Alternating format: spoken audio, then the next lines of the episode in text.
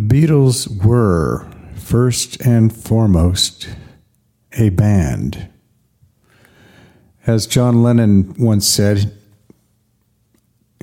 I always thought of the Beatles as a band that could deliver a song.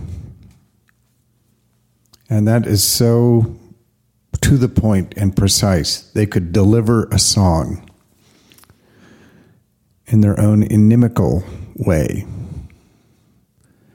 Um, I finished the Get Back documentary, and I found found myself just wishing they had not done all the filming on the worst album the Beatles ever made.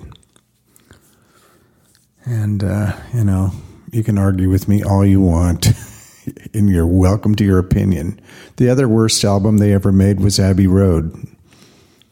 I know, heresy, isn't it? But it was crap.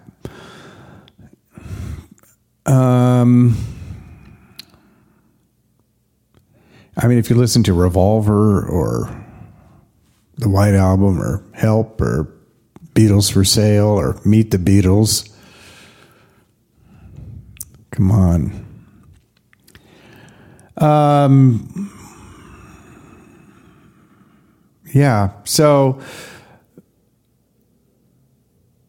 near the end of the final episode, I was, I, you know, as much as I was enjoying their interaction, it was just, it was starting to bother me that, you know, they were, it was around this album where they have songs like JoJo was a man who thought he was a loner, but he knew. I mean, come on. This is from the guy that wrote Here, There, Everywhere and Yesterday and Helter Skelter, and he's doing JoJo.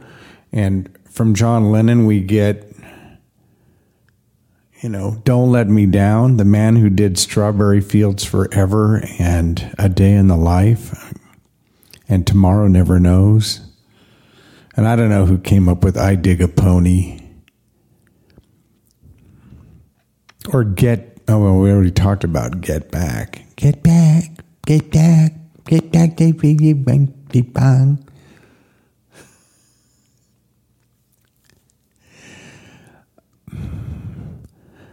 But the amazing thing is, when it got to the rooftop concert